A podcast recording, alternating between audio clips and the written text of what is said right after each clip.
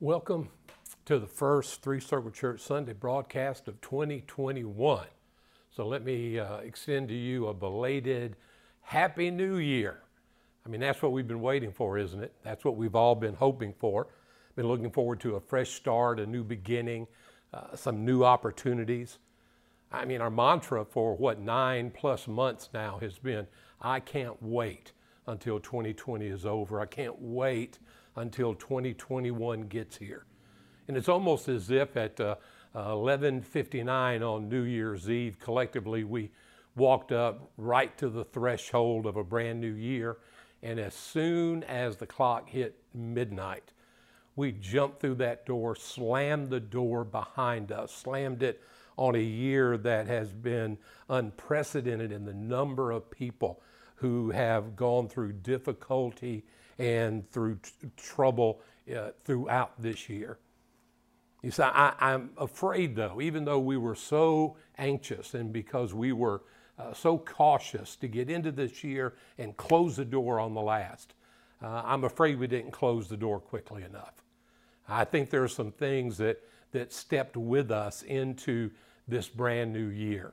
I mean, the reality is that we're still dealing with a pandemic. The reality is that we still are a divided nation. We're still dealing with uh, with uh, social tension and still having to deal with political chaos. Uh, but even on a personal level, uh, I believe that uh, you know all of us brought some things with us into this year from the last year. Maybe for you, maybe it's uh, an ongoing health issue. It may be that it's a relational problem or a financial problem. But these are things that we've been dealing with, and now we're in a brand new year and we're going to have to still deal with those things, but those are the things we know. You know, the question is, you know, what are we going to do in twenty twenty-one with the unknowns? You see, I read one time where the ancient uh, cartographers, the map makers, uh, that they didn't have the advantage of modern technology. They didn't have global positioning and they didn't have satellite imagery. So if they were going to map an area, they had to literally go there. They had to walk that area. They had to explore the area. They had to identify the, the hills and the valleys and the lakes and the streams and the towns and the villages. They had to find them, measure, they had to record the names. And then when they had uh, explored all that they were going to explore, they would go back and they would draw their map, putting all this information in. But on all those maps, there was area beyond the region that they had explored, beyond the area that they were mapping. And I read where that some of those cartographers, that the area beyond what had been explored, the unknown area, they would simply put this heading there. They would simply say, beyond here, there be dragons. Now think about that. Beyond here, there be dragons. Not that they actually had seen a dragon. It's just that a dragon was the scariest thing that they thought of. And so they were just illustrating the point that, that the unknown can be something that we should be afraid of. And, and so the reality is it may be beyond the point that they had just uh, uh, explored. It could have been amazing. It could have been beautiful. It could have been uh, j- just, you know, these phenomenal landscapes. But yet, but, you know, then again, maybe there was a dragon. You know, the reality is that uh, in twenty twenty-one, this year could be the best ever for you. It could be a year that some phenomenal things are going to are going to take place in your life. It could be that this is the year that something that you have prayed and worked diligently for is going to come to a realization. But it could also be a year where you encounter a dragon, not a real dragon, of course. But it could be that this is the year that you face a problem or a crisis that you had no way of anticipating. And it's going to be a situation that could shake you to your core and cause you to be filled with fear. But as believers, then the question is, how will we respond in this new year to those unknowns? when we come face to face with an unknown that is not just unknown, but it's frightening. It's scary. I read the story one time of a boat captain, and uh, the, the ship that he was in command of was in the midst of a tremendous storm. Everybody on board was afraid for their lives, and, and one sailor went to the captain and, and asked him, he said, "Captain, are, are we going to be safe?"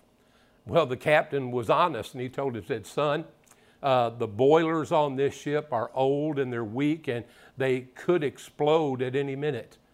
And he said, "Besides that, the ship is taking on a lot of water, and it could be that we sink at any minute. So we could blow up or we could sink down." The sailor asked him, said, "Well, Captain, what are we going to do then?" And he simply responded that what we're going to do is we're going to keep going on. You see, I, I think that the, as you know, the Bible is filled with scripture that tells us that in circumstances that are frightening, in circumstances that are scary, it tells us over and over and over again not to fear. It tells us to not be afraid, that when we face life's challenges, that we're to have courage and, and to not be afraid. I mean, over and over and over again it tells to us, don't be afraid, do not fear. Well, have you ever asked yourself, why does it tell us that so often in Scripture? And it's really because that's the default reaction when we face certain problems in life. I mean, the reality is, when you get a bad report from the doctor, our default is to fear. I mean, when, when your spouse tells you they don't love you anymore and that they're leaving, the default reaction is to fear. When you're already strapped financially and the boss calls you in and tells you because of the economic situation, they're going to have to let you know, the default reaction is that you're going to fear. But again, the question is, so what do we do? The Bible says don't fear, but let's just be honest. Just because I tell you not to fear doesn't mean that that's automatically going to take away your fear. It's sort of like my boys when they were young, and, and, and as they would get, you know, get old enough, we'd take them to the pool and, you know, put the floaties on them and get them used to being in the water. They would get comfortable with that. But, you know, as a dad, eventually I couldn't wait for the moment. I could stand them up on the side of the pool and say, "Now I want you to jump in." And, and immediately their response was to be afraid. "No, I'm afraid. I don't want to do it. I'm afraid." And then what would I do? I would tell them, well, there's no reason to be afraid. I would tell them, you've got your floaties on. That's going to keep you above the water. Look, I'll get in the water. I'm right here. Don't be afraid. Don't be afraid. Don't be afraid. And eventually they would jump into the water for that first time. Well, the question is, did they do it because they stopped being afraid, or did they do it in spite of their fear? You see, I, I think the latter is true. I think that they didn't stop being afraid, but they went ahead and did it in spite of their anxiety and their fear. You see, that's the very definition of courage. The Bible calls us to be courageous. And the definition is not the absence of fear, but the ability to move forward even in spite of the fear. And I think that that is what God is calling us to. And I think there will be occasions in twenty twenty-one where that will be the call of God upon your life, to be courageous. Now, courageous people take action in the face of fear. They fear forward. It's like the captain saying, these things could happen, but we're going to go forward. God doesn't want us to be paralyzed by our fear. He wants us to be able to move forward in the face of our fear. So whatever you're dealing with, whatever your ongoing issues are, or whatever the dragon may be at some point during this year that springs out from behind the corner, God wants us as believers to show grit and determination, perseverance, and, and persistence to move forward in the face of our fear. But how does someone do that? Well, we're also taught that courageous people have developed an unshakable trust in God. That's how they do it. They just trust God. But, you know, let me explain it this way. I want you to turn your Bibles to Joshua chapter one. And we're going to read beginning with verse one. But I, I want to sort of set the stage. The children of Israel have wandered for forty years. They're now at the brink of stepping over into the promised land. I'm sure they thought that Moses, who had led them through the wilderness, was going to go with them into the promised land, but instead he dies. And now Joshua has been named as the leader of the people to lead them into the promised land. Now here's the deal. Joshua, there were a lot of things about the promised land Joshua didn't know about, but there were some things he did know about because he had been there forty years earlier. He knew that, that there were giants in the land, these fierce warriors that occupied the land. He knew that there were cities that were so fortified, they looked like cities that had been walled up to the sky, that they were impregnable. There was nothing you could do to conquer that city. He, you know, he, he knew that once they got in the land, they would be surrounded by enemies who would want to destroy them. And so here's what God says to him. Let's just read this passage, beginning in verse one. After the death of Moses, the servant of the Lord, the Lord said to Joshua, the son of Nun, Moses' assistant, Moses, my servant, is dead. Now therefore arise, go over this Jordan, you and all this people, into the land that I am giving to them, to the people of Israel. Every place that the sole of your foot will tread upon, I have given to you, just as I promised to Moses. From the wilderness and this Lebanon, as far as the great river, the Euphrates River, all the land of the Hittites, to the great sea, toward the going down of the sun, shall be your territory. No man shall be able to stand before you all the days of your life. Just as I was with Moses, so I will be with you. I will not leave you nor forsake you. Be strong and courageous, for you shall cause this people to inherit the land that I swore to their fathers to give them. Only be strong and very courageous. Be careful to do according to all the law that Moses, my servant, commanded you. Do not turn from it to the right hand or to the left, that you may have good success wherever you go. This book of the law shall not depart from your mouth, but you shall meditate on it day and night, so that you may be careful to do according to all that is written in it. For then you will make your way prosperous, and then you will have good success. Have I not commanded you? Be strong, be courageous, do not be frightened, do not be dismayed, for the Lord your God is with you wherever you go. So what did Joshua do? Well, he did exactly what God told him to do. They crossed the Jordan. They went into the promised land. They conquered cities. They took over this land that was filled with milk and honey. They possessed uh, fields they didn't plant, vineyards that they, that they didn't plant. They took over uh, herds and flocks that were not theirs. They did all of that.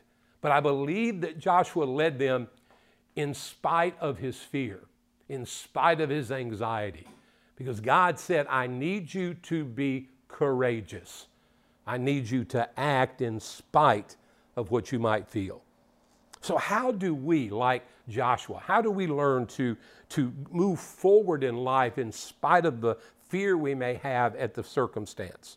Like I said, courageous people, they have this unshakable trust in God. So what is it about God that they trust in? Well, first of all, uh, I believe they trust in the presence of God. If you noticed again in, in Joshua one, verse nine, God says, have I not commanded you? Don't, don't be mistaken. I'm the one telling you to go. And so then he says, be strong and courageous. Do not be frightened. Do not be dismayed, for the Lord your God is with you wherever you go. He promised him his presence, and Joshua trusted in the presence of God. We also have that promise, right? In Hebrews thirteen five, it says, for he has said, God has said, I will never leave you nor forsake you. Now, it's interesting to me that in the original Greek language, there are five negatives in that statement. In the English language, when we put uh, two negatives together, it's called a double negative, and, and that's not proper. Uh, but in the Greek, obviously, you can put five, if not more, negatives in, in one statement, and it's okay.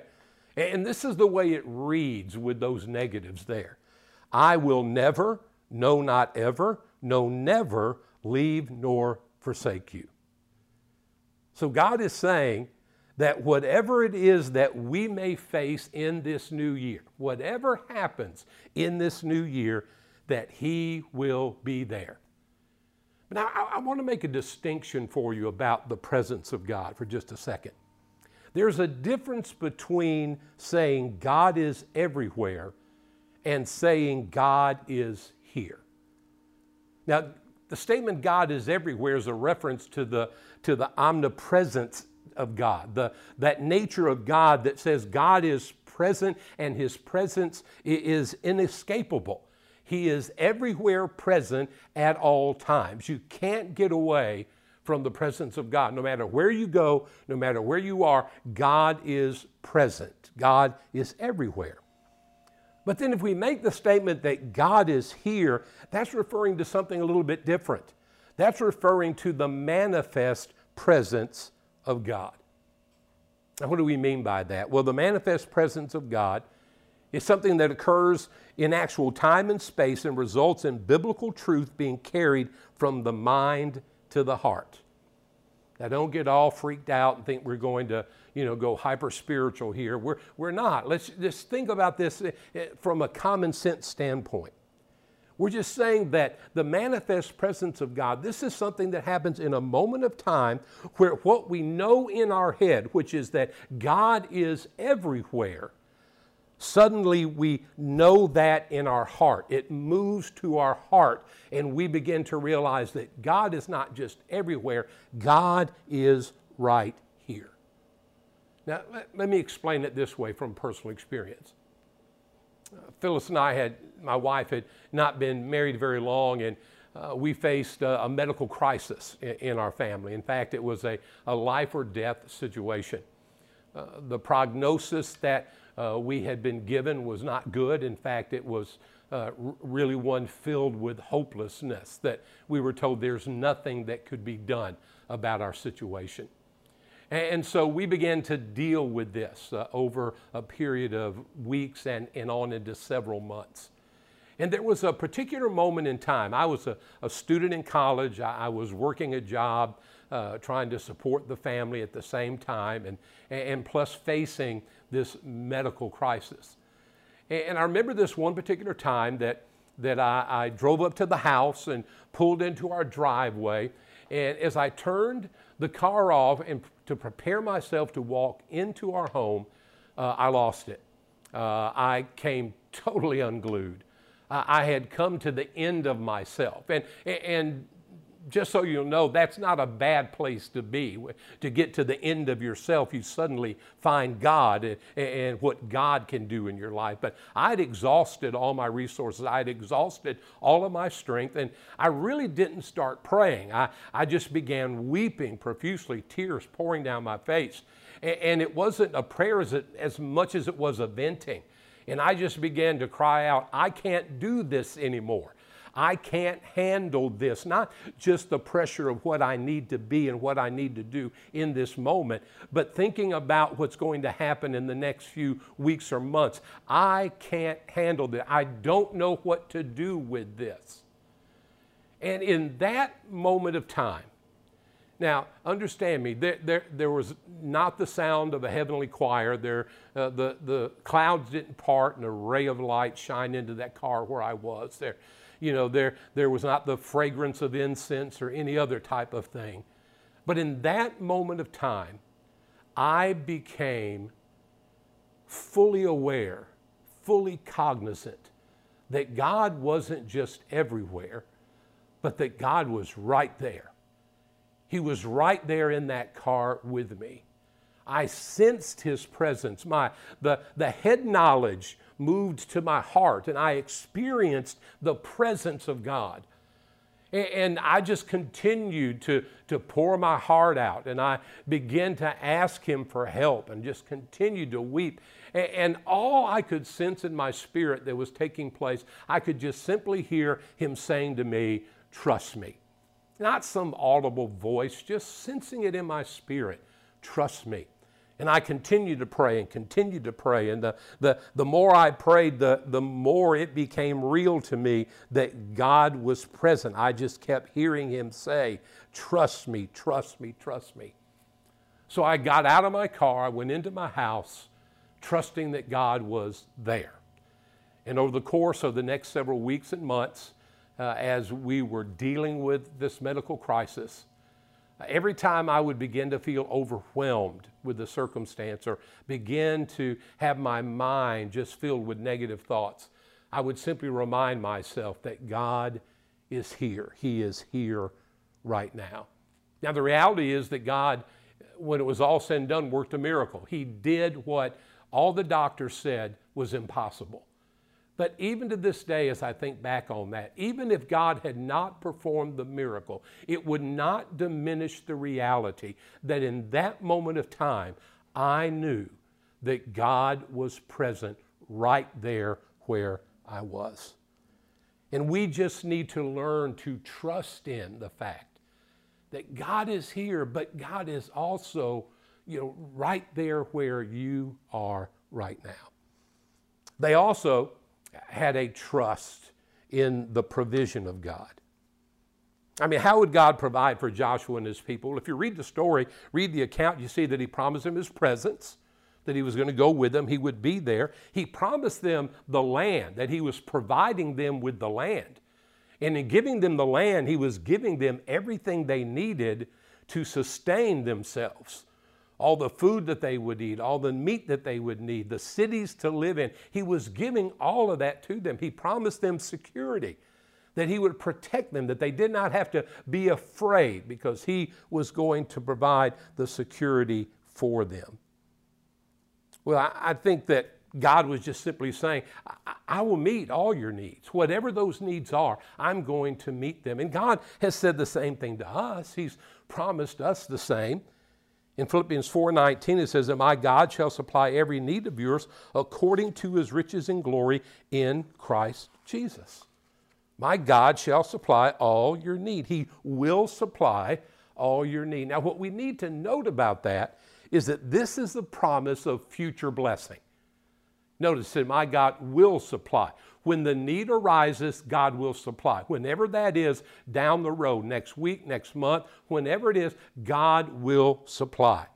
You see, this kind of pro- promise addresses the, the what-if battle that we always face in the midst of crisis.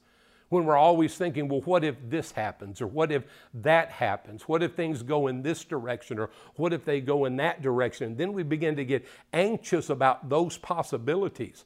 But here, what God is saying to us is that it doesn't matter which direction they go. It doesn't matter what happens, that he will provide our need. He has made a promise to us of future blessing. You see, if we learn to trust in God's promise of our future needs being met, it'll be very hard for fear to survive. You know, I, I want you to notice something about that statement, that God will supply our need. Because I want us to notice that it says he'll supply our need according to his riches and glory. It doesn't say he'll, he'll provide them, you know, out of his riches and glory. According to, not out of. Now, there's a big difference there. One's proportional, one is disproportional. And, and explain, let me explain it this way. Let's say you had a friend that was a multimillionaire. Don't we all wish we had one that was a multimillionaire. But let's say that, that you're going through uh, a, a terrible time financially. You and your family are on the verge of losing everything. You've worked hard, done everything that you knew to do, but because of circumstances beyond your control, you're on the verge of losing everything. And you just by chance bump into this friend of yours. And just like we normally do, you know, your friend says, well, how are you doing? Well, you decide that day to really tell him how you're doing. And so you lay it all out there. You know, we're in a financial mess. We're about to lose everything. I don't know what we're going to do. I don't know how that, that uh, you know, we're going to be able to, I'm going to be able to provide for my wife or my kids. It, it's just a mess. And I say after hearing your story, your friend says to you, say, well, listen, man, you're a friend, and I want to do something to help you. Would you let me help you in this crisis? And you humble yourself and you say, sure, Uh, you know, anything that you could do, I, I, I would be glad to accept it. And so he reaches into his wallet and he pulls out a twenty dollar bill and he hands it to you. Well, let me ask you the question.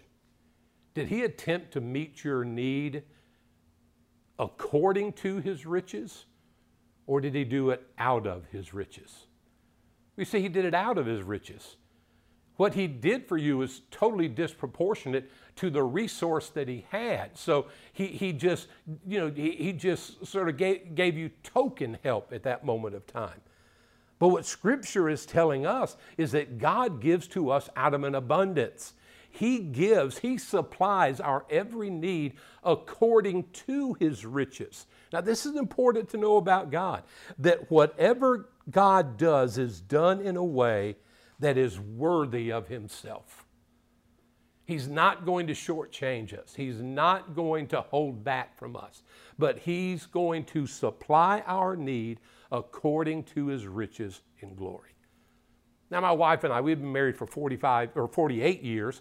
I've been in ministry now, full-time ministry for uh, over forty-two years now.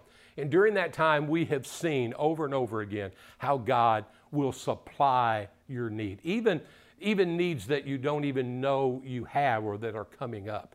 Uh, I remember several years ago, because of uh, where we were in ministry and some circumstances we don't have time to get into right now, we've, we found ourselves in a tough spot financially.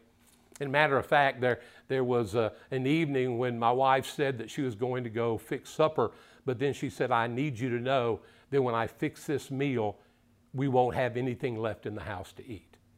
And I looked at her and I said, are you serious? She said, I'm serious. I'm fixing the very last bit of food that we have. And so she fixed a meal. We gathered around the table and I began to pray, and I, I would love to tell you I prayed some kind of, you know, heaven-shaking prayer, you know, but it, it was just a basic prayer. I just thanked God for the provision, for the fact that he had supplied that meal, and thanked him for the fact that he had always supplied for us, and, and just made a statement of faith that, God, I believe that you're going to continue to supply our needs. And so I prayed that prayer, and we started to eat, and I, I no longer, you know, I mean, I barely got started eating, and all of a sudden there was a knock at our door. And so I got up from the table, and I walked the approximately ten feet, you know, to the door. When I opened the door, there was no one there. No one could be seen anywhere, but what was there? Our porch was covered, our steps were covered all the way down to the sidewalk with bags full of groceries. And so we stopped our eating and we rejoiced for a little bit, and then we started bringing the groceries in, and we filled up our cabinets from having empty cabinets to, in just a moment's time, having full cabinets. And to this day, I don't know who bought those groceries. I don't know who placed them on our porch and on our steps. But this one thing I do know. I know who provided those groceries. I know that God provided, because God promised that he would meet, he would provide for every need that we have. And God will provide for you in twenty twenty-one. What, whatever it is your need, it's not always financial. Maybe what you're going to need in this year is going to be peace or comfort or encouragement, or maybe more wisdom or more joy. Maybe you're going to need guidance and direction. Maybe your need will be physical, emotional, or relational. Whatever it is, God is saying that out of his abundance, he will supply your every need. And make sure that you understand, in the Greek, that statement, every need, means every need.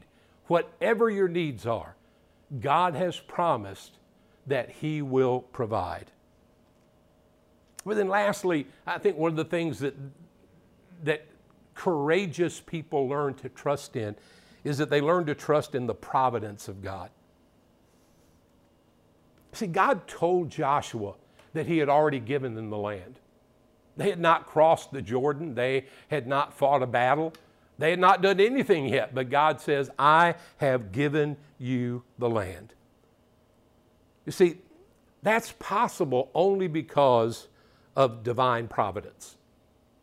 Now, here's what we mean. The doctrine of, of divine providence asserts that, it, that God is in complete control of all things.